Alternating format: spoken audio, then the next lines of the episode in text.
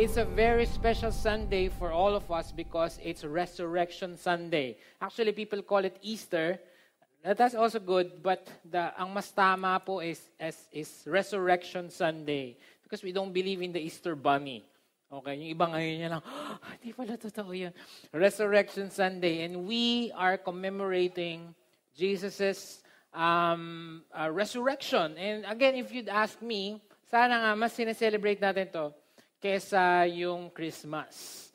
And sana mas merong diin to sa mga Christian families etong Resurrection Sunday. And since we cannot be with you um, physically, we're gonna do it online. Let me just say this, you know, um, before we became Christians, if you remember, masyado yung emphasis natin on Holy Week, right? Yung parang, uh, ito yung wag kang alam niyo yun, naalala ko nung bawal maglaro kasi hindi ka raw, susugatan ka raw, di ka gagaling. Tapos parang laging namamatay si Jesus every year. Diba? Tapos, uh, naalala ko noon, lalo na nung yung lola ko, pagka Good Friday, wala, wala, bawal yung meat, di ba? Puro, puro, kar, ah, puro isda. Kasi makasama ka daw sa sa pagdurusa ni Jesus. Parang, oh, talaga ba? Gusto ba ni Jesus na makisama ako? And, and, and like that, right? Tapos naging Christian tayo, I think sumobra naman na wala tayong pakialam sa what happens this week or what happened this week. Wala tayong pakialam and we focus on on swimming, magbakasyon, saan tayo pupunta sa Holy Week, saan tayo gagala. We're focusing too much on that. And again, okay naman yun, ano, but at least let us bring back the importance of Holy Week to the Christian communities. This week po, we started, uh, we have decided, Carmen and I, that we're gonna do a devotional, a Lent devotional with our children. So ngayon pa lang, makita na nila na importante itong week na to.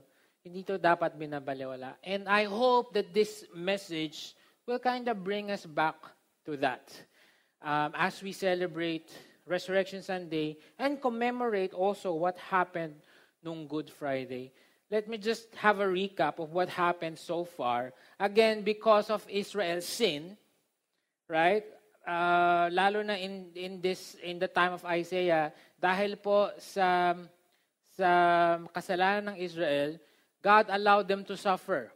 And God allowed oppressors, God allowed injustice, God allowed um, poverty, God allowed um, all of this pain and suffering for them so that they will run back to God. That's what we've been talking about the past uh, weeks. And because they are suffering, because they're in so much pain and and and and hurt, they they called out to a savior.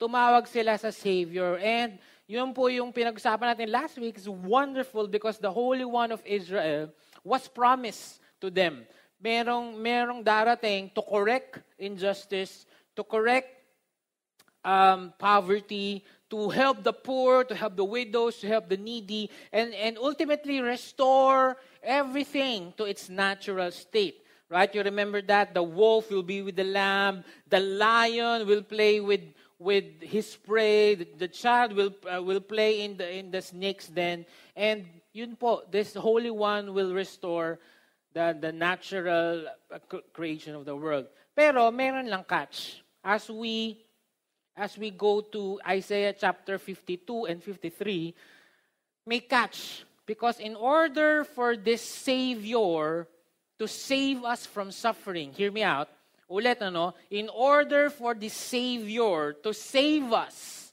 from suffering, He needs to suffer Himself as Isaiah prophesied. Speaking of suffering, meron po akong mga, may mga sumulat po sa akin na nag, nagsasabi sila ng hinanakit nila.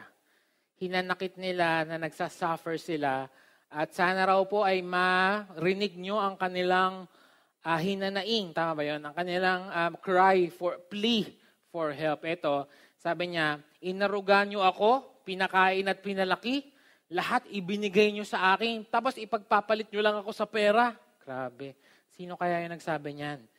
Baboy. Yan, si Biik. Okay, si Biik nagsabi niyan. Ah, ito naman, number two. Ginawa ko naman lahat para sumaya ka. Mahirap ba talagang makontento ka sa isa? Bakit palipat-lipat ka? Sino yan? TV. Yan. Huwag ka na palipat-lipat. Sa isang station lang daw. Okay? Ito, pinapaikot mo lang ako. Nagsasawa na ako. Mabuti pang patayin mo na lang ako. Sino yan? Electric fan. Ayan. Pinapaikot-ikot mo nga raw siya. Pa, uh, patayin na lang. Ayan. Umiikot-ikot pa yan. Ayan. Um, hindi mo alam, malay mo, ewan mo, sawang-sawa na ako. Isa lang naman ang pakiusap ko sa iyo eh sagutin mo lang ako ng matino. Ayan, sino yan? Exam.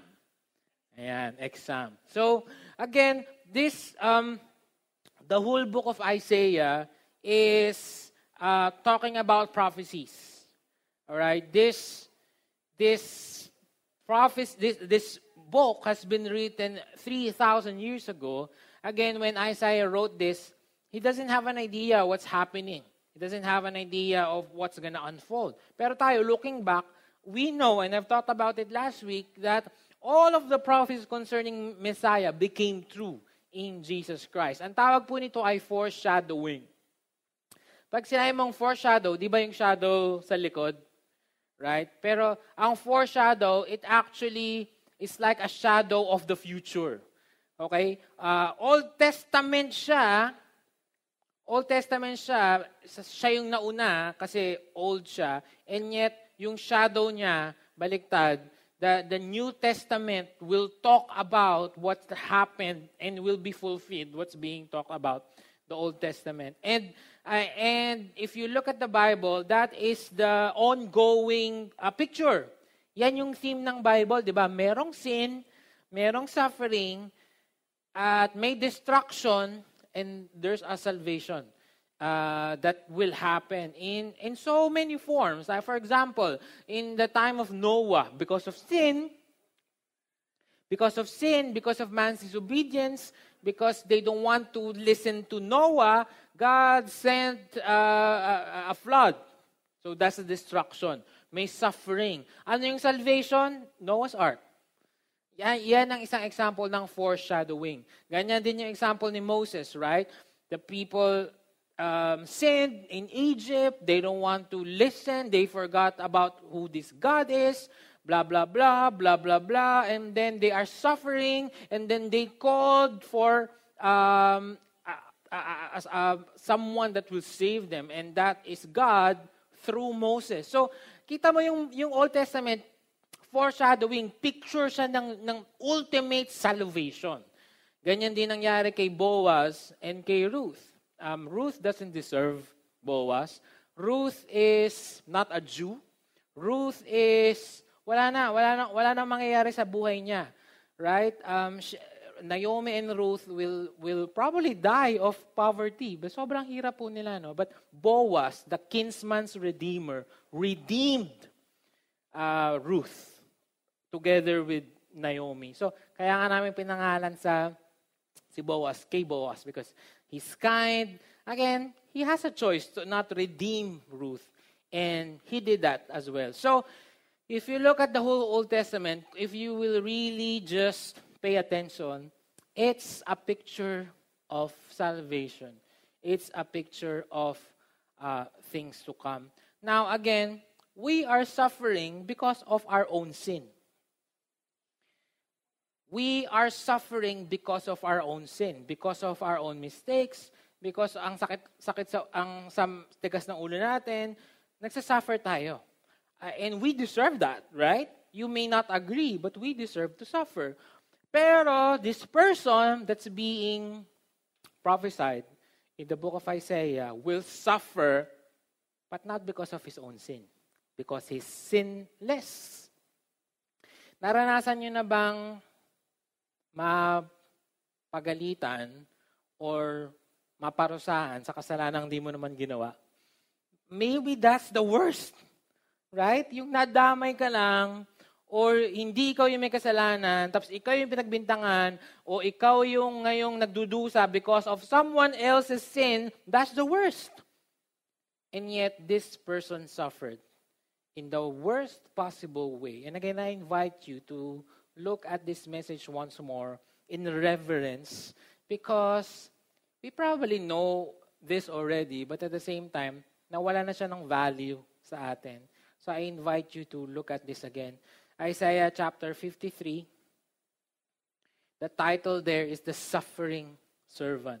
Tingnan nyo, no? Uh, verse 4. Surely He has borne our griefs and carried our sorrows, yet we esteem Him stricken, smitten by God, and afflicted. Ikaw, tayo, atin, atin na grief, ating sorrow, yung kanya yung nagdala. In verse 5, He was pierced for our transgressions. He was crushed for our iniquities. Upon him was the chastisement that brought us peace, and with his wounds we are healed. Alam nyo, this is the most mamaya no, we're gonna look at probably one of the most, if not the most, heartbreaking passages in the Bible.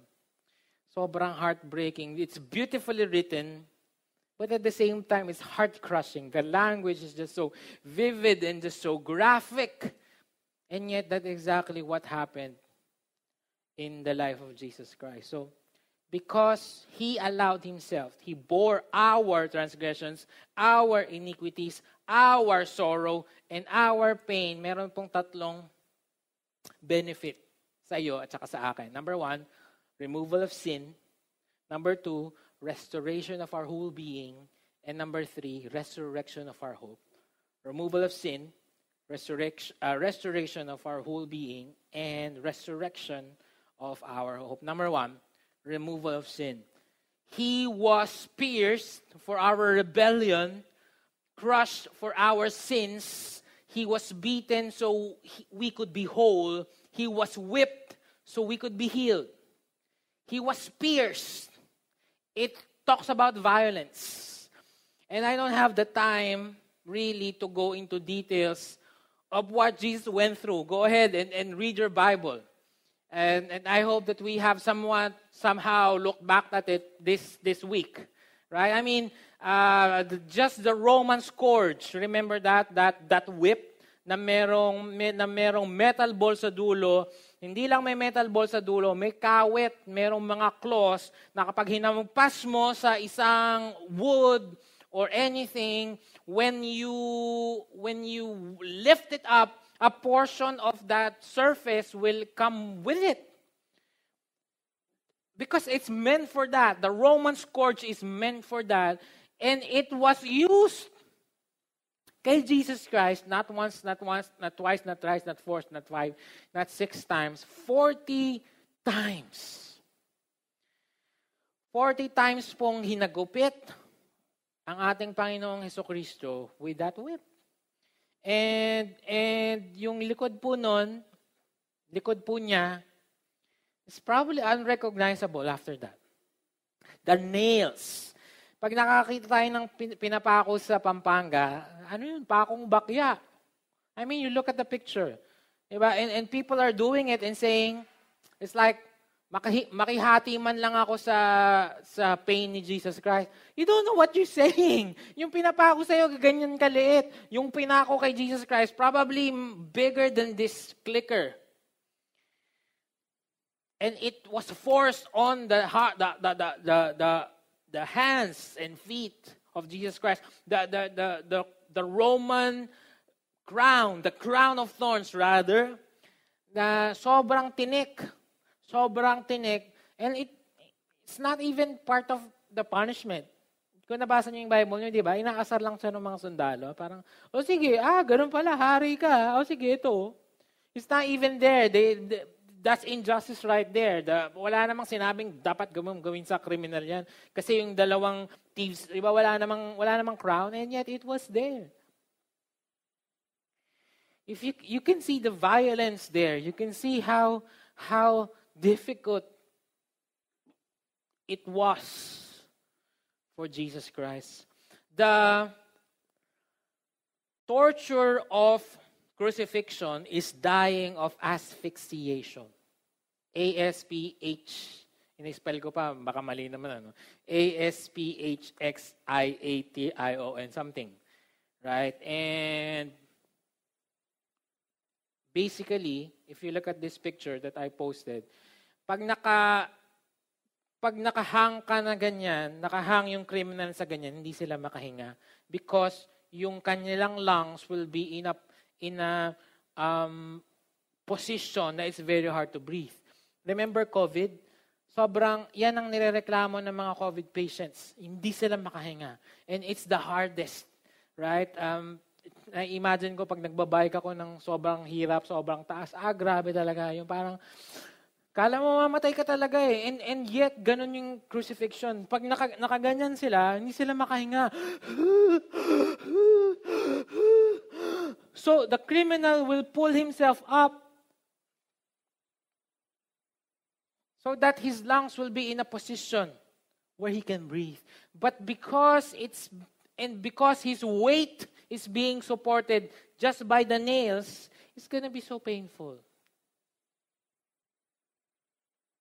It's going to be so painful.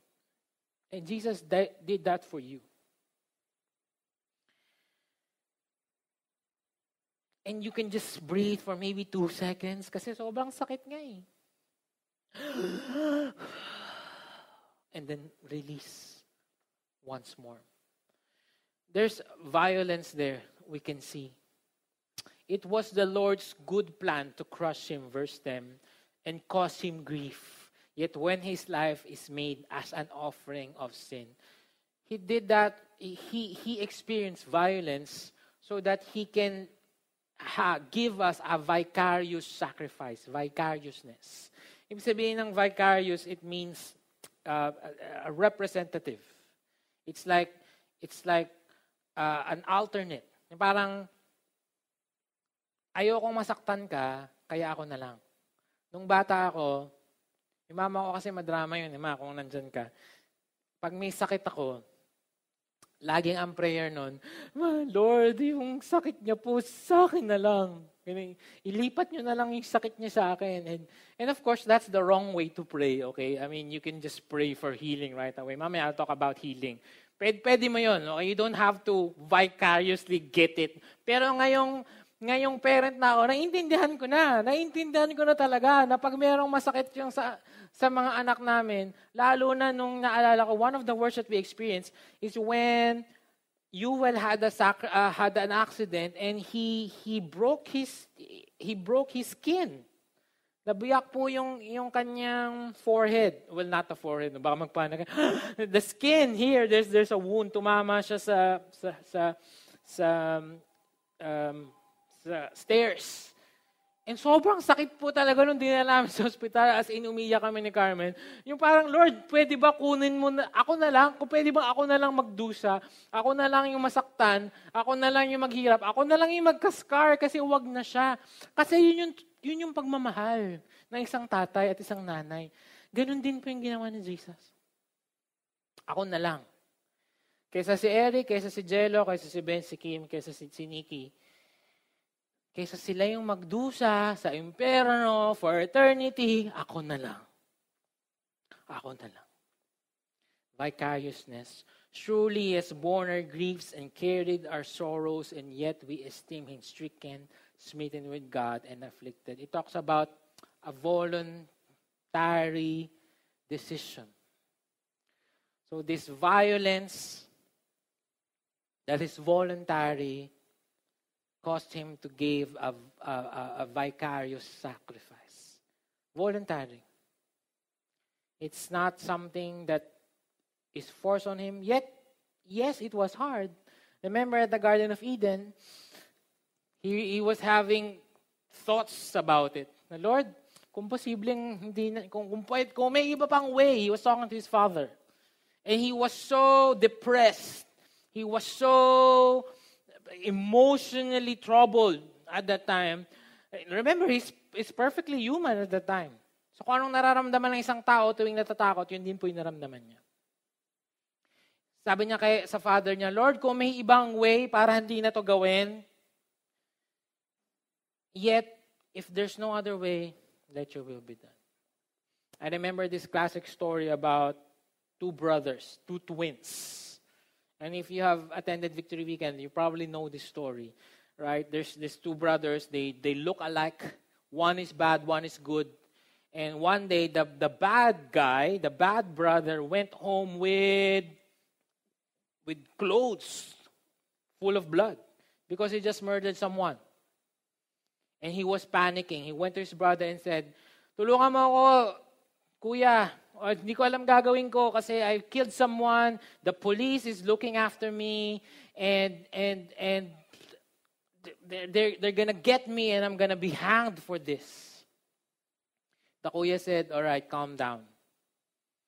Give me, give me your, your, your clothes.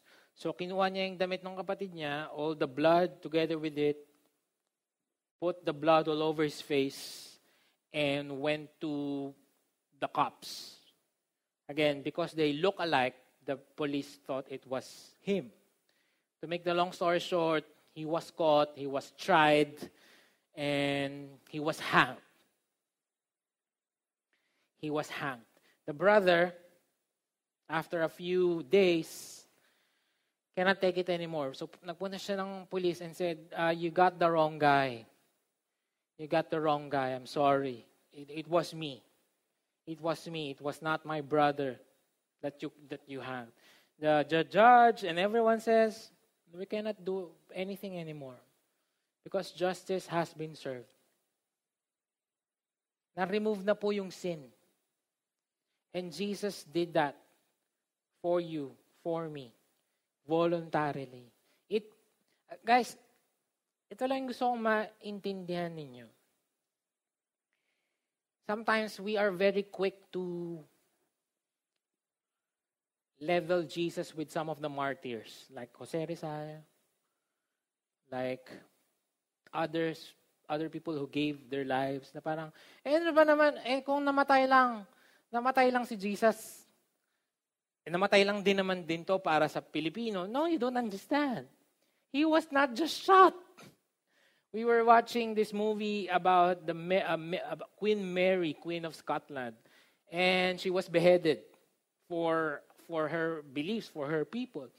And it was it's it's great, right? But Jesus was not just beheaded. I just talked to you about all the violence that he experienced. Maybe the question that would come to your mind, ba't niya ba ginawa yun? Ba't niya ginawang hindi lang mamatay, but allow himself to be violently massacred? I think that's the right word for it. Look at Isaiah's prophecy about this. There was nothing beautiful or majestic about his appearance. And we're talking about the most beautiful person in the world because he's God. The most important thing to his Father. The one and only Son. Eh, kung sana isa lang, parang sana demigod na lang siya eh. na ang dami anak ni Zeus is just one of the son. No, he's the one and only son. And in the Father's eyes, he's beautiful, he's perfect, he's, he's, he's adorable, he's the apple of eye. And yet, sabi, sabi ni Isaiah, because of what we have done to him, there was nothing beautiful or majestic about his appearance nothing to attract us to him. He was despised and rejected, a man of sorrows, acquainted with deepest grief. We turned our backs on him and we looked the other way. He was despised and we did not care. Underline niyo yung dulo na yun. No? He was despised and we did not care. And probably we still don't care.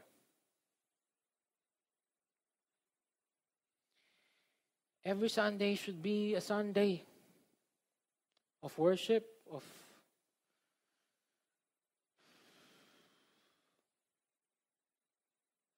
worship is acknowledging what He has done for us. And yet, it's becoming, eh, I'm afraid that if we are gonna take this haphazardly, time will come that the generations of you will just say, okay, I know Jesus died for me. So, so okay, now what? Wala na pong bigat. That is why I want us to look back at this again. As many as were at, astonished at you, his appearance was so marred beyond human semblance and his form beyond that of a children of mankind. Look at that. Look at that language. Pagkatapos daw ng lahat ng mangyari sa kanya, he was so disfigured. It was it was so horrible. Di ba sa Facebook, meron siyang ganong feature. Pag may na-aksidente, hindi mo makikita. Kasi it can ruin your day. Eh. Aksidente yun. Ito sinadya. Uh, when, when we look at the, our Savior, Jesus Christ, the, the most beautiful person on earth, the whole universe, that, that, that, that he, cannot, he doesn't look like a human being anymore. Parang gula, parang karning kinatay-katay talaga. Ay, nako. How I wish that we can really see what really happened. Because I think the movies cannot do justice, sa totoo lang. As violent as the movie Passion of the Christ is, I don't think it really comes close. When people see him, parang, Hindi na siya mukhang tao.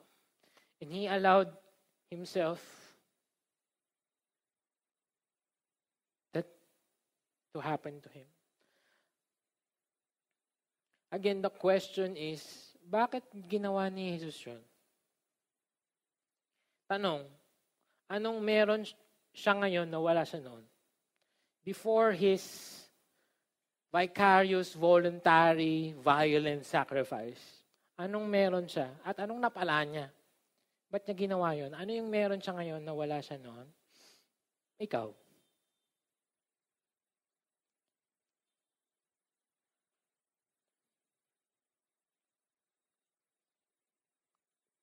The only way for Him to love you freely, because He cannot own you. The enemy owns you. The enemy owns me.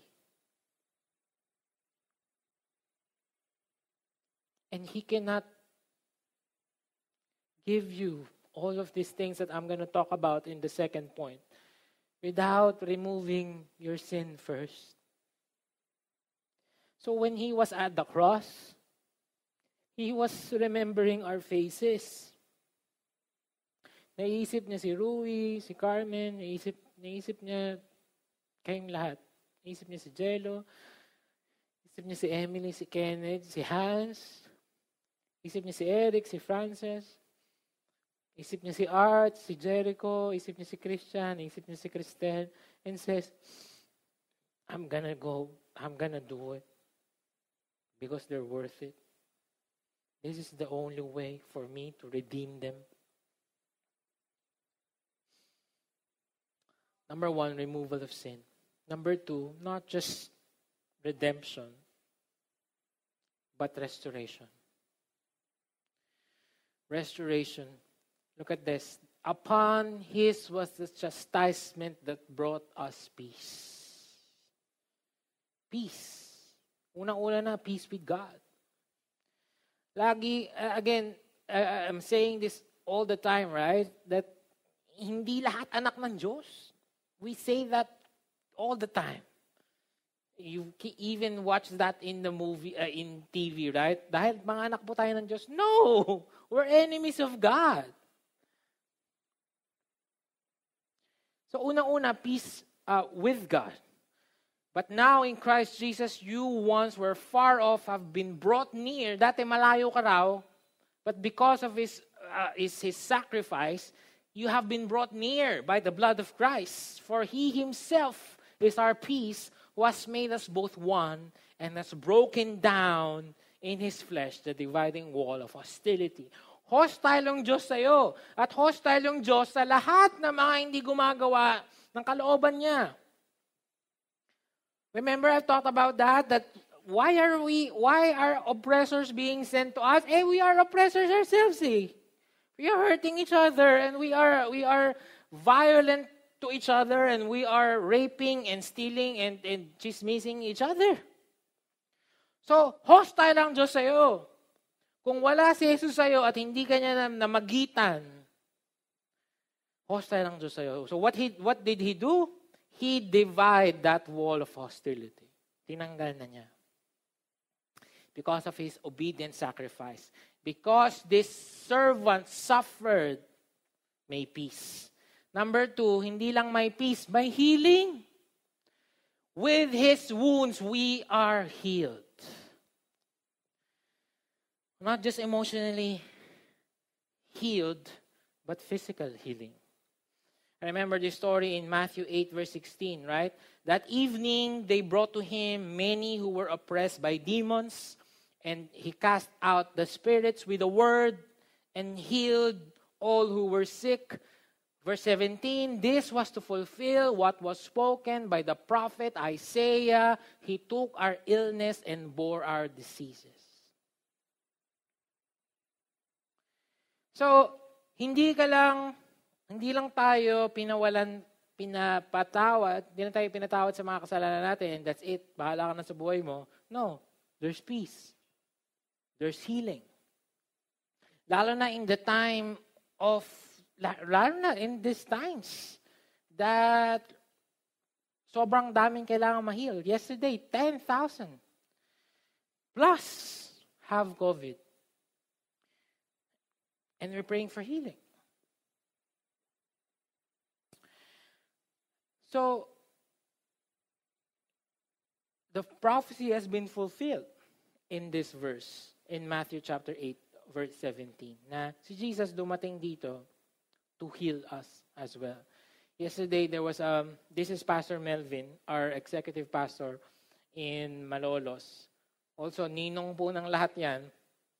Sobrang bait po niyang tao niyan, tsaka sobrang, sobrang servant heart. Yesterday, or the other day, I think, we received news na na-aksidente po siya habang nagmomotor. And before nyo kaltukan yung mga asawa nyo, ayan, eh, sabi ko sa iyo, wag ka mag before mo, before mo kaltukan, patapusin mo muna ako story. Uh, nagmomotor siya, nagsemplang siya, and buti lang may gear siya and all. So wala naman pong masyadong nangyari sa kanya. Bugbog lang katawan. A little bruise here, but that's it. But the what's what's alarming is that when he stood up, he cannot remember what happened. Hindi niya alam kung ano nangyari. He doesn't even know kung kanino yung motor. Buti, sana nandun pala ako. Sa akin po yan. Dapat inangking ko na lang. Kasi kalimutan niya na eh. So we, uh, siguro ang una na, ang una naming reaction, actually, ang una kong reaction ay, Lord, bakit mo naman inalaw? Nagsiserve na nga yung tao na, serve na nga yung tao, kaya nga nagmumotor, may tinulungan siguro yung tao or what. Uh, may pinuntahan sigurong merong, may, may kailangang respond and all. And, and why did why you did not protect him why you did not why why you did why you allowed this to happen to him so i was asking that and so we recommended na magpunta siya ng ng St. Luke's for uh, a, a concussion protocol. Kasi weird eh, kasi hindi niya naala, nalalaman kung anong nangyayari. Lo and behold, when he went there, the doctors told us, or Pastor Eric, tas sinabi sa amin ni Pastor Eric, sabi ng mga doktor, what happened to him is a miracle. Kasi hindi niya alam, at hindi niyo rin alam, na nagkaroon pala siya ng mild stroke way, way, way back. And and what happened to him is not a motorcycle accident. Nag-face out siya. Hinimatay siya habang nagmo-motor because of that that that uh, mild stroke. Kung hindi po nangyari 'yon at kung hindi namin akalang something is wrong with with with his head, hindi namin siya papa-check up. So in the check up, nalaman na meron pala siyang nagkaroon pala siya ng mild stroke before, kailangan na pong matreat kailangan na pong ma, ma, uh, ma, masolusyonan as early as now or else it will lead to a fatal stroke someday. So, you see, we're being protected. There's healing.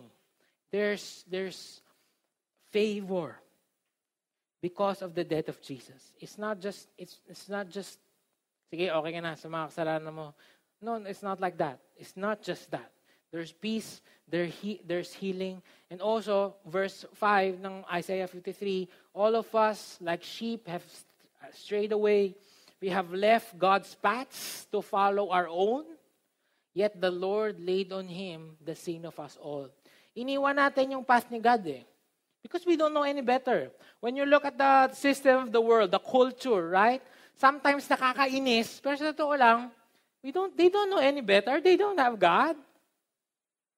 Pero dahil sa sacrifice ni Jesus, meron na tayong direction and purpose. So, ang dami pa, no? Pero just, just in Isaiah 53 and 52, tatlo yung resulta at nire-restore sa atin. Restore yung peace natin kay God. Number two, healed of emotional, spiritual, and physical um, um, sickness. And also, direction and purpose. Alam niya when he was hanging on the cross. Again, guys, he could have just, he's God. Nung time na yon, he could have just quit at the middle. Pwede naman na, ayoko na. Hindi ko na sila save. After all, hindi ka naman kailangan ni God. They're so happy in eternity with Father and the Spirit. But he just knew this is the only way to not just remove your sin, but to give you direction and purpose. And the reason why you have direction and purpose and a plan right now, hindi kalat yung buhay mo, kasi si Jesus yun. He gave you that. 2 Timothy 1 verse 9, who saved us and called us to a holy calling, not because of your works, but because of His own purpose and grace, which He gave us in Christ Jesus before the ages began. Nakakakilabot naman to. Before the ages began. Meron ng purpose si Lord kay Rui Gutierrez.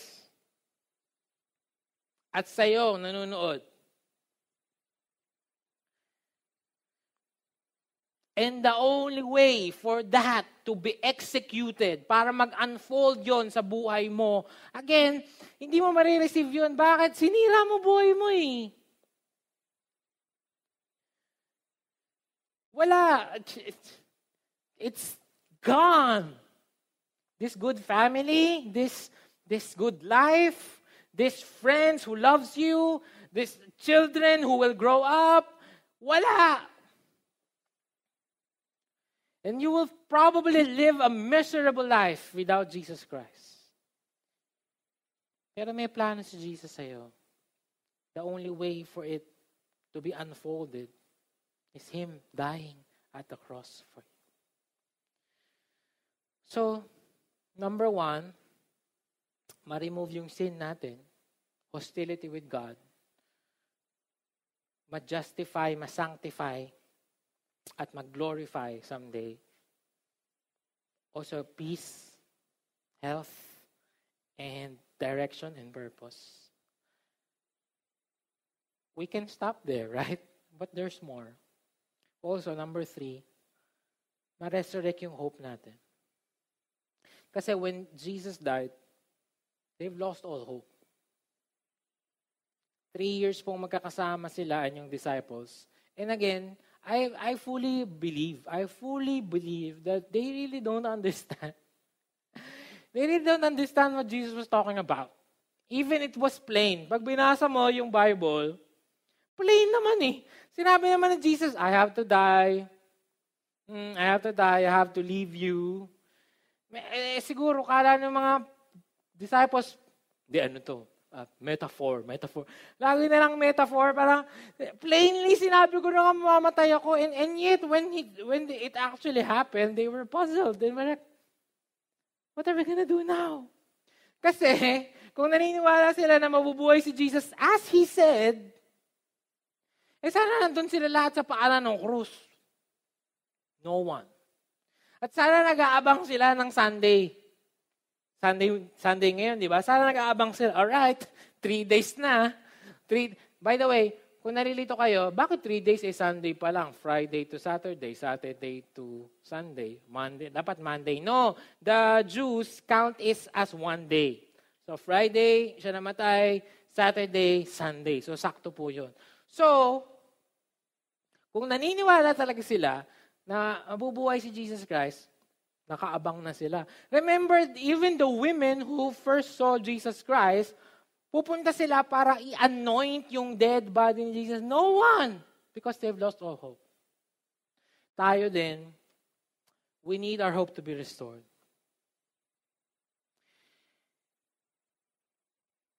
Because it's a hopeless world. And to be honest with you, every day when I look at Facebook, nakakawala naman talaga ng hope. Pag nakita mo yung dami na namang cases, pag nakita mo yung, yung gobyerno natin, feeling mo parang incompetent and feeling mo parang walang nangyayari, feeling mo parang pasama pa ng pasama. And it's, it's losing, it's, it's, we're really losing hope. But thank you, God, because when He resurrected, all hope was resurrected as well. Sabi ni Paul, if Christ has not been raised, then our preaching is in vain and your faith is in vain. That's why I said that Resurrection Sunday should be more important than Christmas. Kasi kahit ba pinanganak siya, at kahit ba niya ginawa niya all of these things, at hindi naman siya nabuhay, edi that proves to us a lot of things. Number one, he's not a deity. Kasi the last time I checked, even the good people died, right? Uh, Muhammad died. Um, say, uh, Mother Teresa died. Um, all of these good people died. All of the founders of religion. John Smith died. All of this, sino po yun? Yung uh, kay Pocahontas po, parang parehas, no? Uh, they, all of them died, but only one prove that He resurrected again. And that is Jesus Christ. Sabi sa Isaiah 52, Behold, my servant shall be act, shall act wisely, he shall be high and lifted up, and shall be exalted. Guys, this is chapter 52. Nasa chapter 53 na tayo.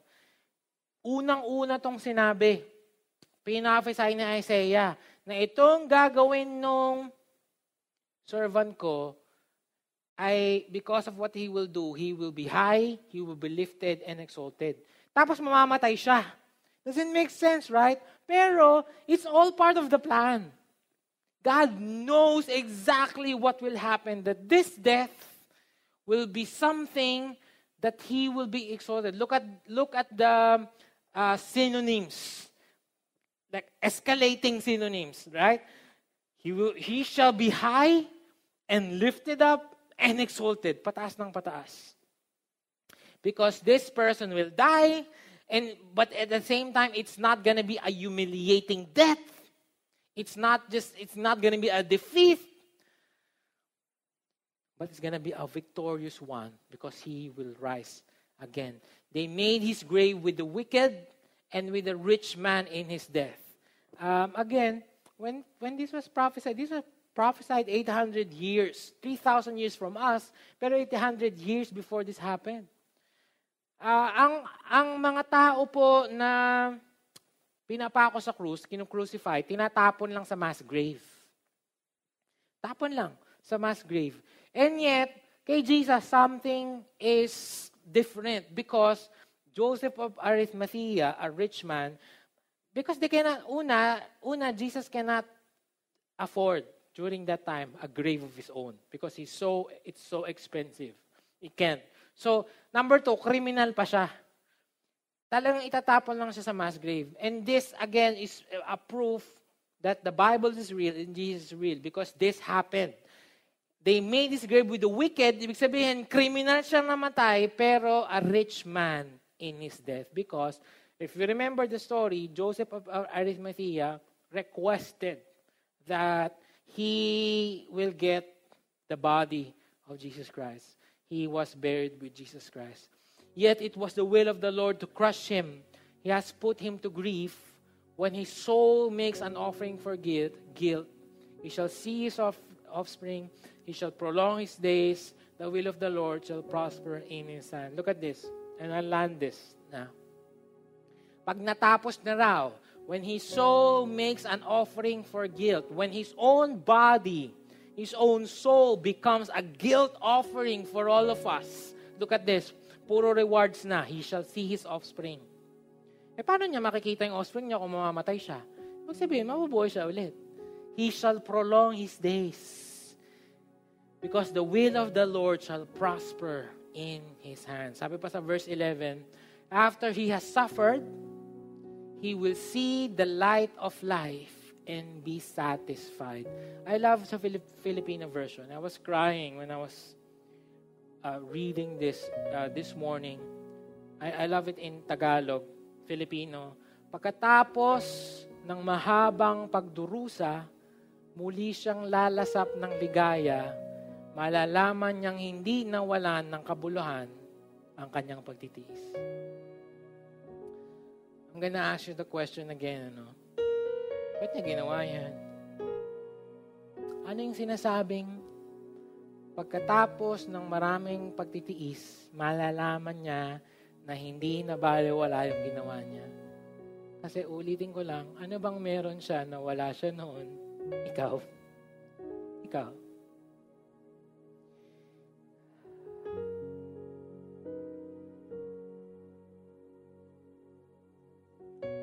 Hindi ko talaga maintindihan. Eh. Who am I that you are mindful of me, Lord? Sino ba ako? Parang worthless, selfish person.